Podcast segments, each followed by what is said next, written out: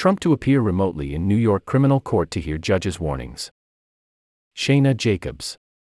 New York, former President Donald Trump will appear remotely in a Manhattan courtroom on Tuesday so that a judge can warn him not to share evidence provided to his lawyers as part of pretrial discovery in his criminal prosecution on charges of falsifying business records. New York Supreme Court Justice Juan Merchan has imposed a protective order on Trump and his defense team, barring them from publicly circulating, including on social media, evidence that is not already in the public domain. Such orders are not uncommon. But in this case, prosecutors have expressed particular concern that Trump would try to intimidate witnesses by publicly posting information he gleans from the documents or that he would attempt to rally supporters to commit violence using information he obtained during the discovery process. Shortly before he was indicted in March on 34 counts of falsifying business records, Trump warned on his Truth Social account of potential death and destruction if Manhattan District Attorney Alvin Bragg were to file charges. In a chilling message reminiscent of Trump's comments before the January 6, 2021, riot at the U.S. Capitol, the former president also called for protesters to take our nation back. Merchan's order also prohibits the defense attorneys from making copies of discovery for anyone outside of the legal team and bars Trump from seeing certain documents unless his lawyers are present. The protective order is not a gag order, and Trump is not prohibited from speaking about the case. Skip to end of carousel. On March 30, Donald Trump became the first former president in U.S. history to be charged with a crime.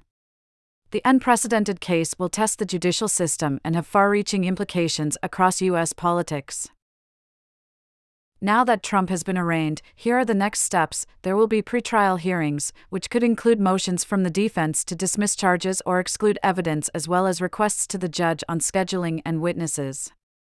From there, it could go to trial, but that process could take months. Being indicted or convicted of a crime doesn't disqualify you from running for or being elected president. While it has never been attempted by a candidate from a major party before, Trump is allowed to run for president while he has been charged, or even convicted, of a crime. There are multiple ongoing investigations involving Trump, including an investigation of classified documents found at Mar a Lago, a criminal probe by the Justice Department of the January 6 insurrection, an investigation into the Georgia election results, and the lawsuit over Trump's business practices in New York. End of carousel. Trump's court appearance will be his second since he was indicted in Manhattan State Court in a case related to repayment of hush money given to an adult film star during the 2016 presidential campaign. Trump, the first former president charged with a crime, was arraigned on those charges on April 4 and pleaded not guilty.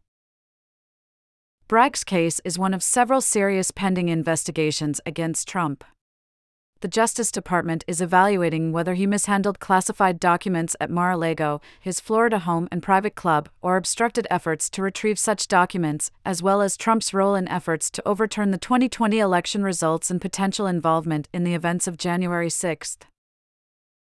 Two weeks ago, a federal jury in Manhattan found Trump liable for battery and defamation in connection to an alleged mid 1990s sexual assault disclosed by author and advice columnist E. Jean Carroll the jury in that case awarded Carroll $5 million and found that it was likely Trump sexually abused her in a Bergdorf Goodman dressing room after a chance encounter.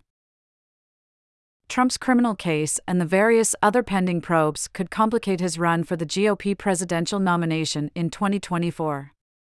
He has been actively campaigning for months and has framed his legal troubles as a function of Democrats trying to keep him from returning to the White House. The business records case could go to trial next year, potentially around the time of the presidential primaries. The charges are related to Trump's alleged misclassification of reimbursement payments to Michael Cohen, his former lawyer and fixer. Cohen paid adult film actress Stormy Daniels $130,000 during the 2016 presidential campaign to keep her quiet about an alleged sexual encounter with Trump years earlier. Bragg's team has accused Trump of documenting the payments as legal fees when they should have been reported as a campaign expense. Trump's attorneys are likely to argue that the payments did not constitute a reportable expense and that state level prosecutors cannot use federal campaign finance violations as a basis for turning a state court falsifying records charge into a felony.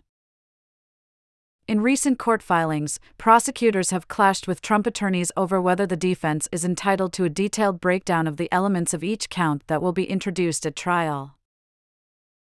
This story will be updated after the court appearance Tuesday afternoon.